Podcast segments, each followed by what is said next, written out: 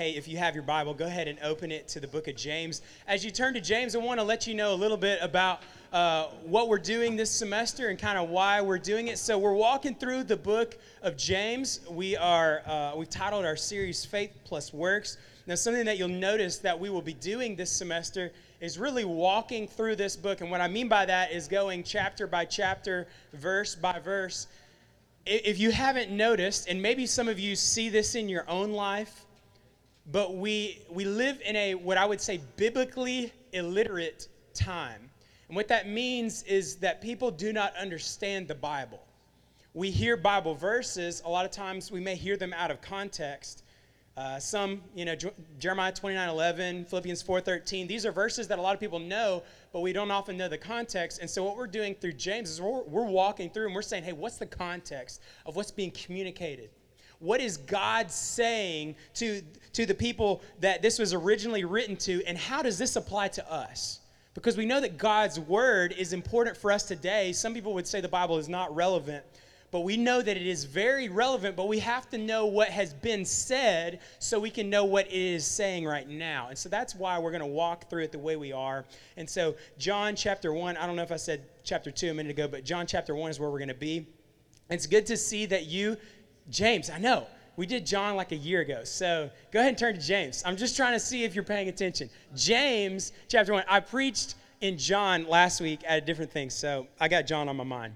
Um, it's good to see that everybody survived the uh, ice apocalypse. Uh, some of you had some time uh, to do homework. I know you made the best of that time. Some of you, some of you, you know, you studied ahead for your classes. You looked to see the chapters of what was coming ahead. If you're working, you worked ahead. Some of you are like, no, not a chance. Some of you, you spent hours upon hours playing Call of Duty, uh, eating pizza rolls between games and just playing some more. I know it. I was in college once. I broke my foot and I just played Xbox Live while I was healing. I felt like I had a good excuse for that. Um, as you're finding James and going back between James and John, I, I told this story a long time ago. I, some of you may have heard me say it before, but when Angela and I first uh, came on, well, Angela's not on staff, but when I first came on staff here and when Angela and I stepped into this role, um, we took a cruise and we had finished one job and, and we were coming here and we took a cruise. And so i was driving a honda civic at the time and we parked it uh, on, in the out, outside parking lot. And we went on this cruise. It was great. We were celebrating our anniversary and it was a time of transition for us. And so we get off of the cruise. We had a great time and we go to start my car and it had been kind of acting a little squirrely you know, like where you would start it and it would take a few times and then it would get going. But it always got going, except for this time. And so I'm trying to start it. And, and if you've ever had this panic set in where it's starting to turn over and you're like, it's about to start, but then it doesn't. And you're like, it's okay, it's done this before.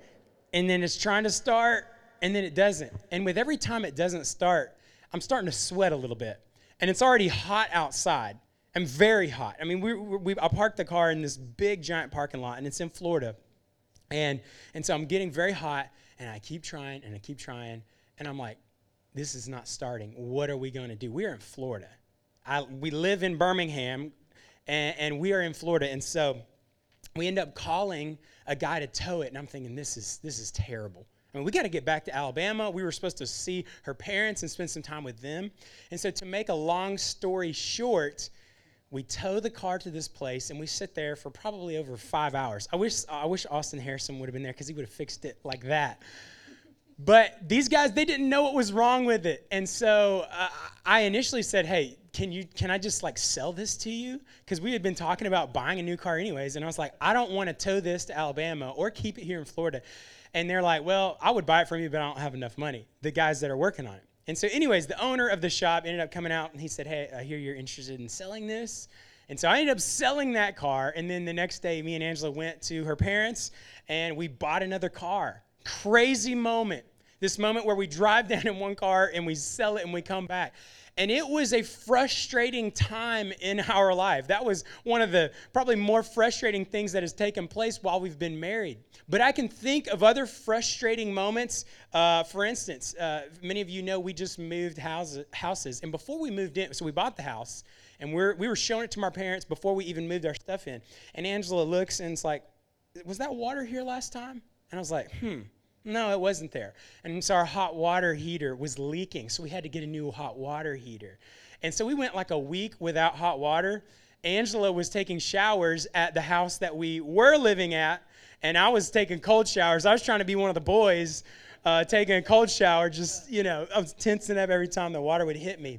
And, um, and I'm reminded of moments in my life where there was some frustrating, what I would call trials. A lot of people would say, well, that's not really a trial. But what we see in James, in the first part, is that James says uh, that, that, that he's kind of writing that the main theme is this theme of trials. And he said trials of all different kinds. We talked about this last week. We talked about how the group that he's writing to in James many would say that this is the church that scattered in Acts chapter 8. I'm going to read Acts 8, verses 1 and 2. It says this, because this is right after Stephen has been martyred for his faith. He's been killed, he's been stoned. Acts 8, verse 1 and 2 says, Now Saul was consenting to his death. Remember, Saul was a part of that moment where Stephen's being stoned.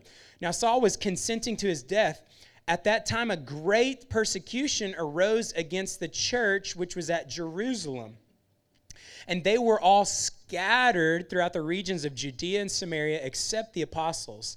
And devout men carried Stephen to his burial and made great lamentation over him. And so, again, last week we kind of started out this theme that James is talking about of trials and tribulations and, and believers walking through this. And many would say, hey, this is a part of what's taking place in the believers' lives that's happening in James. So, when James says, hey, count it all joy when you find yourself in trials and tribulations, that we need to be thinking about what's taking place in Acts chapter 8, that these, per, that these believers, that they're being persecuted but what James says at the beginning is he says trials of, of different kinds. And so some of you, uh, maybe there's been some small trials today or this week, but I want you to be thinking about some trials that have taken place in your life. Some of us have experienced bigger things, maybe last year or like I said this week. Um, but, but last week, what we looked at and what we realized is that trials form us to God's standard and they force us to seek God's help. Now, we're going to pick up in verse 9 tonight, and, and here's what we're going to discover that a right perspective in trials dic- dictates a right response. So, a, a right perspective in trials dictates a right response. If we don't have the right perspective, we will go about life the wrong way when it comes to trials, when it comes to tribulations, temptations, things like this. So let's begin reading in verse 9. Um, James writes this Let the lowly brother glory in his exaltation, but the rich in his humiliation, because as a flower of the field he will pass away. For no sooner has the sun risen with a burning heat than it withers the grass. Its flower falls, and its beautiful appearance perishes. So the rich man also will fade away in his pursuits. I, want to invite you to take notes tonight. Each week after week, we provide this note sheet. And I know some of you, you're just not a note taker, and that's okay. But I do believe that when we take notes, we're able to remember a little bit more. And I want to remind you that what we talk about tonight is not just for you. We've said this many times before, but we're called to make disciples. And so uh, the things you learn about God's word and the things you learn about who God is, that, that we're really commissioned to teach other people. Again, the conversations at work, at school, hopefully these things will come up. And so I'll invite you to take notes. And truth number one for tonight is this fortunes fade. Fortunes fade. Again, we just read about this passage where, where, where, where, there's something that's fading. It says, So the rich man also will fade away in his pursuits. Fortunes fade. Uh, according to an article in USA Today, I, I was checking out the average amount of debt that people have, and it broke it down. The average amount of credit card debt that we see in America is $16,883. Average credit card debt, uh, debt. The average amount of auto loan debt is $29,539. And the average amount of student loan debt is $50,626. Now, obviously, there are a lot of factors that play into the amount of debt that people have and why they have it. And we don't have time to get into that. But even this article, this article stated Americans are living beyond their means. And could it be that Americans are seeking they're seeking pride and comfort in monetary items? Again, we, we, we all want to be viewed at as having things. We, we want to be noticed. Could it be that some of this debt is related to, I want to be viewed a certain way? And could it be that some of this debt is related to because I want to be comfortable? Pride and comfort. And could it be that this is what has driven Americans to accumulate a certain amount of debt to purchase things that they actually don't have money to buy? And we see that in the text we just read, James chapter 1 verse 9 says, "Let the lowly brother glory in his exaltation." And we see that the humble lowly person is compared to the person who is pursuing riches.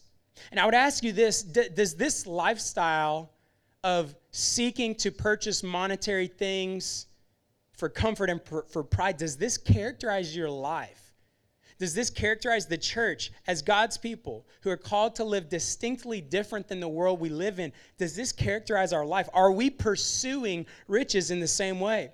So in verse 9, we see this the, the, the lowly brother, the humble brother, is being compared. Uh, the, James writes, Let the lowly brother glory or take pride in his exaltation. Uh, the Christian Standard Bible um, translates this verse in a, in a slightly different way. We read, Believers in humble circumstances ought to take pride in their high position. So, what's being said, what James is communicating, is that the humble person, the lowly person who is a believer, because again, James says the, the, the, lowly brethren, so he's talking about a believer, somebody who is a follower of Christ, that this person should be taking pride, should be rejoicing in the fact that they have a high position. Not a high earthly position, but a high position because they're a part of God's family. That they should be glorying in that, taking pride in the fact that I belong to God's family. And this we see is compared to the person who's pursuing riches, to this person who's pursuing a lifestyle of accumulating. And so we see that our glory or pride should not be in our possessions, our glory should be in our position. And this is a different mindset because many of us would work extremely hard to accumulate possessions and to accumulate a lifestyle in which other people look at us and say, Look at them. But what James says is that the lowly brother, the humble person, should glory in his position. The fact that, that I am I'm a Christ follower, which means I belong to God, I have purpose, and I belong in the family of God.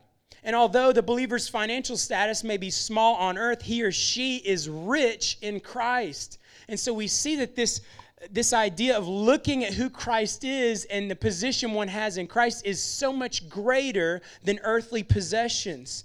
So let's look at this again, verse 9 and, and, through verse 11. Let the lowly brother glory in his exaltation, but the rich in his humiliation because as a flower of the field he will pass away. Again james uses some imagery here so that we can get in our mind that there's a, some grass there's a flower and the sun is coming out and this thing is dying. It's passing away. It's not going to sustain. He says verse 11 for no sooner is the sun risen with a burning heat that it withers the grass its flower falls and its beautiful appearance perishes. So the rich man will also fade away in his pursuits. So James is making it very clear that riches of this earth will pass away. He makes that very clear and he says that they're like grass, they're like a flower. Based on this week, we could say it's like ice and snow. It's there and it's beautiful. Some of you, you probably took some great pictures of snowflakes. It was pretty cool to see those, but those soon melted it passed away. And James says, hey, this is what the riches of this earth will do. They will pass away. The person who's pursuing that lifestyle, it's not going to last. Monetary possessions are going to pass away.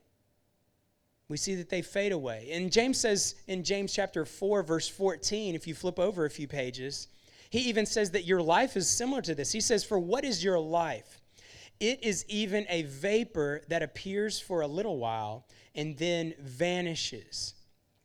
See, our time on this earth is limited, and the perspective, this perspective encourages us to persevere. when we realize that our time is limited, when we realize that, that these verses, verses 9 through 11, when we see that, that, that riches of this earth, they pass away, and when we remember the context of what James is saying, that this group of people, that they're undergoing much persecution and trials. And so it would be very easy for them to trust in the things of this earth to get them through. But James reminds them, says, hey, let the lowly person exalt or, or rejoice in his exaltation, in his position that he has with God, knowing that the things of this earth will soon pass away. Some of you are going through some very hard things, and you need to rejoice because this earth will one day pass away. And if you are a Christ follower, you will be with Jesus for all eternity, and you can see the things of this earth that they will soon be done for. And James is talking about this. You see, when we have the right perspective on fortunes, we can persevere in faithfulness. But what happens is when we get distracted by the things of this earth, when we get distracted by our trials, and we often look to earthly things to sustain us through those trials. But James is saying, no, think about your exaltation. Think about your position in Christ and remember that the things of this earth they will pass away. So truth number 1, fortunes fade. Now this now this does not mean that we shouldn't seek to earn money, but what we understand is that that earning money is not a means to getting you through trials. We need to realize that the money that we have honestly does not belong to us, it belongs to God. We are simply stewards of that, and one day that will pass away. Continue to look at verse 12. Verse 12 says, Blessed is the man who endures temptation.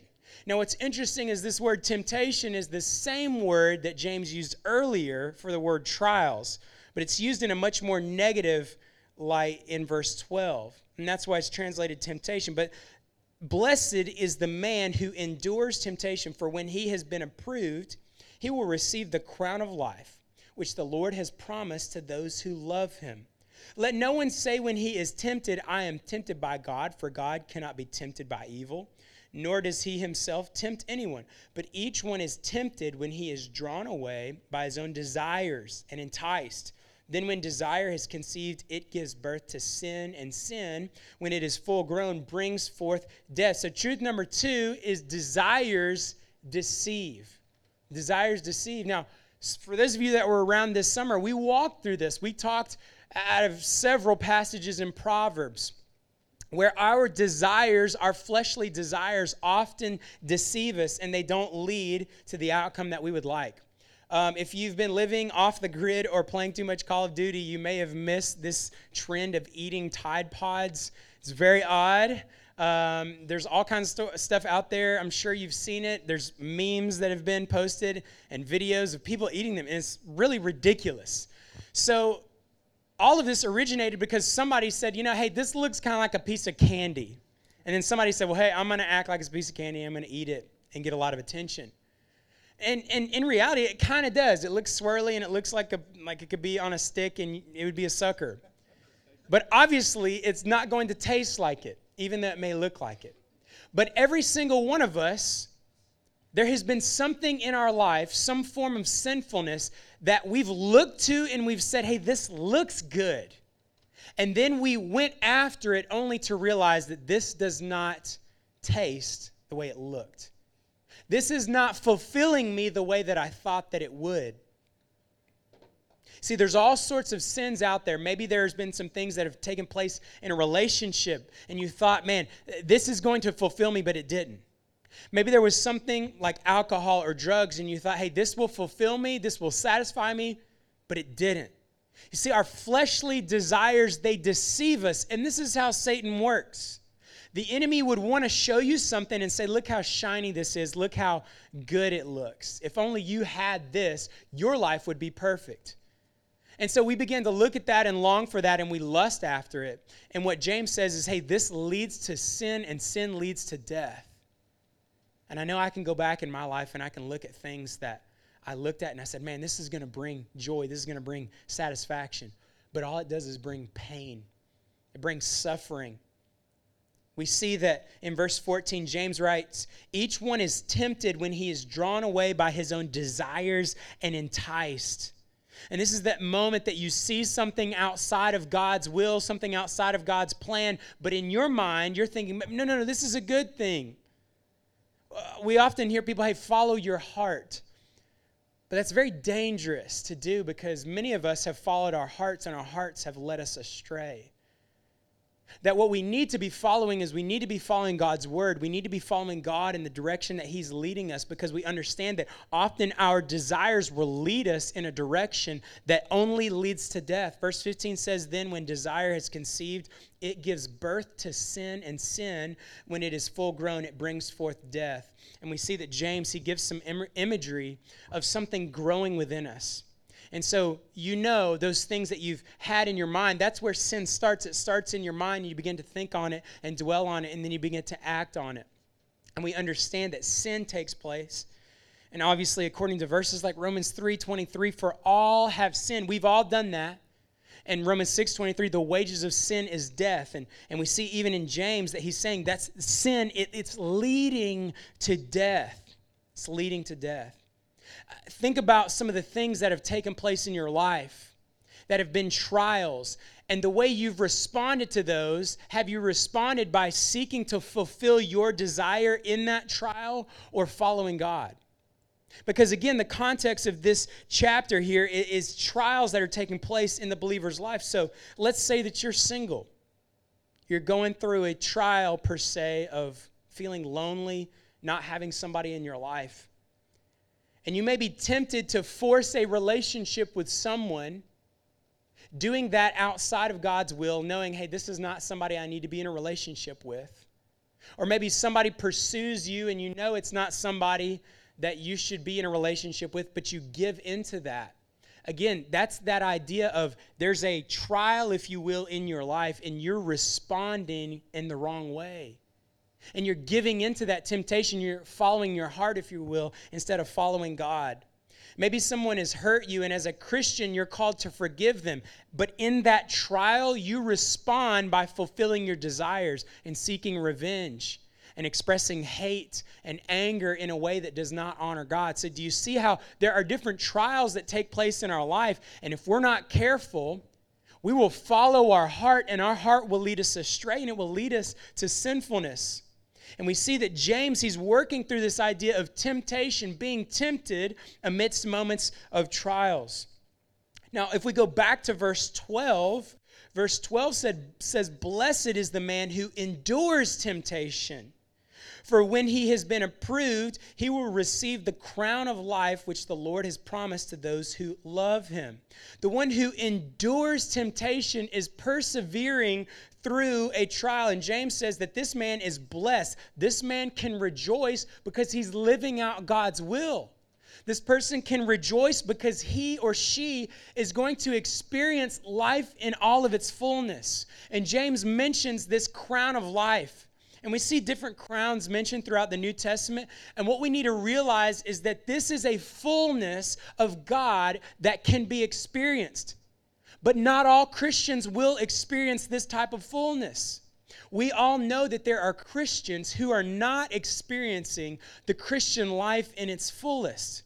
We know that there are Christians who are not walking with Jesus in the way that they should, and so they're not experiencing the fullness that they could be. And James says that the person who endures the trial, the person who is enduring the temptation, the one who's walking with God, the one who is persevering in that, that person will experience the fullness of life with Jesus. And the person who's giving into temptation, who's giving into their desires, they're receiving destruction. That person is receiving the end of that desire, which is not going to satisfy. It is not going to fulfill. And so we see that James here is comparing these two things. In John chapter 14, verse 15, John writes, If you love me, and this is Jesus speaking, if you love me, keep my commandments. Our love for God is demonstra- demonstrated by our obedience to God. And James is talking about this person that is persevering and enduring temptation. This person is doing it because they love God. Their love for God is greater than their heart's desire for whatever sin is out there. Their love for God is demonstrated by obedience to Him. They see that there is a richness that is in Jesus, and it is so much greater than the richness of some sin, some petty pleasure that's going to end up bringing pain. And so, even in verses 9 through 11, we see riches, we see physical riches, earthly riches, and how the believer is to rejoice in the riches they have in Christ. And then in, in verse 12, we see that the, that the believer should endure temptation out of a love for God, knowing that He is so much greater than anything that our fleshly desires could bring. See, giving into deceptive temptations is nothing to be compared to what we have in Christ Jesus. And when we have the right perspective on temptations, we can persevere in truthfulness. So if we take a step back and we say, hey, if I follow this path, if I follow my fleshly desires, it will lead over here. But I can trust that even in hard times, if I continue to follow Jesus, I will experience fullness of life. We have to have the right perspective. De- desires, fleshly desires, deceive. Now let's look back to our text. We skipped over verse 13, and I did that on purpose. I want us to go back and read that says, Let no one say when he is tempted, I am tempted by God, for God cannot be tempted. So, in moments of our temptation, it can be easy to think, hey, God is tempting me. Although God allows trials in our life, God does not put sin out there as if to say, hey, are you going to grab it? God does not want you to fall into sin. God, God does not want me to fall into sin. God is not trying to get us to sin. James goes on to talk about what God is giving the believer in verses 16 through 18. And this is what we read. Verse 16 says, Do not be deceived, my beloved brethren. Every good gift and every perfect gift is from above and comes down from the Father of lights, with whom there is no variation or shadow of turning. Of his own he will, excuse me, of his own will he brought, of, of his own will he bring us forth by the word of truth that we might be a kind of first fruits of his creation. So, lastly, we see that God gives. He's a giver, he's a good gift giver. James says every good and every perfect gift is from above and comes down from the Father of lights. Now, let's hold on right here because what we've just walked through, some different verses of, hey, here's what the world can give you. The world can give you riches, your fleshly desires can, can give you its end, which may be momentary pleasure, but it's going to be a lifetime of pain. But James just said that God is the only giver of what is good and perfect. He is a good and perfect gift giver. He says, Every good gift and every perfect gift is from above and comes down from the Father of lights, with whom there's no variation or shadow of turning. Throughout both the Old and the New Testament, we can see where God is giving things to his people, where God is taking care of them, he's providing for them. And most importantly, God is giving them life. He is a life giver. We see this. Verse 18 says, Of his own, of his own will, he brought us forth by the word of truth so we see that He is the giver of life, that you and I have life because of what God has done. He's given us life. He says that we might be a kind of first fruits of His creatures.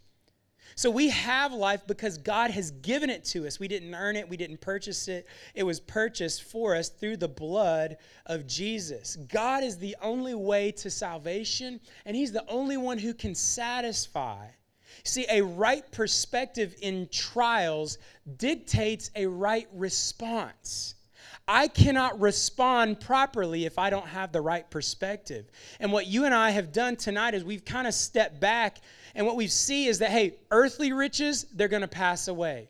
Does that mean that we don't ever deal with money? No, we do. We go and we work jobs, but we do these things for God's glory. And we do these things knowing that God is has allowed us to be stewards and managers of the things he's given us. But we have to have the right perspective on those. That we should not be trusting in riches, we should be trusting in who Jesus is. We have to have the right perspective on temptations. We have to step back and realize if I go down this road, this is where it will lead. That true life is only found in Jesus. And we understand that God is the he's the one true good gift giver.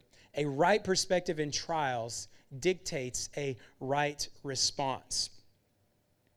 Um, I, I, wanted to share a brief story with you, um, and it's actually the book is in the back. I was going to read a passage, but I want to just give you uh, just a little glimpse at, at, at this book, and I would encourage you to check it out. It's called Foxe's Book of Martyrs.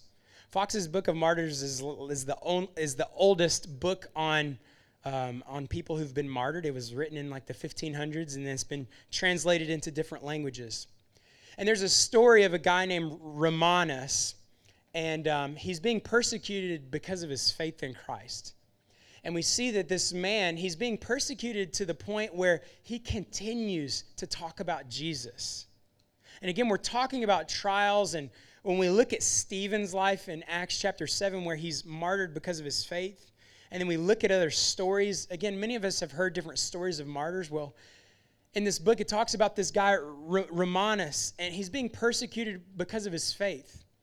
And we see that the authorities, they continue to do one thing after another. At one point, they're beating him in his face. He's missing teeth. There's scratches on his face. There's holes in his mouth. But he continues to proclaim who Jesus is. He's c- continuing to proclaim. At one moment, he's being persecuted.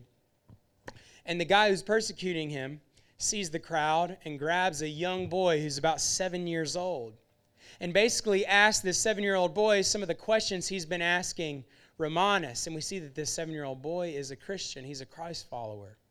And because of his response to the authority figure, we see now this authority figure is beating this seven year old. His mother's in the crowd, and his mother looks at him and says, the book says, with dry cheeks. She's not crying at all. But she's not crying, and she explains to him basically to remember who he belongs to and to have the right perspective because she understands that he is being persecuted because of his faith. She understands that this earth is only temporary. She understands that her son believes in Jesus, her son has life. And if this persecution leads to his death, then so be it because he's going to spend eternity with Jesus. And we see ultimately that both Romanus and this seven year old boy end up dying.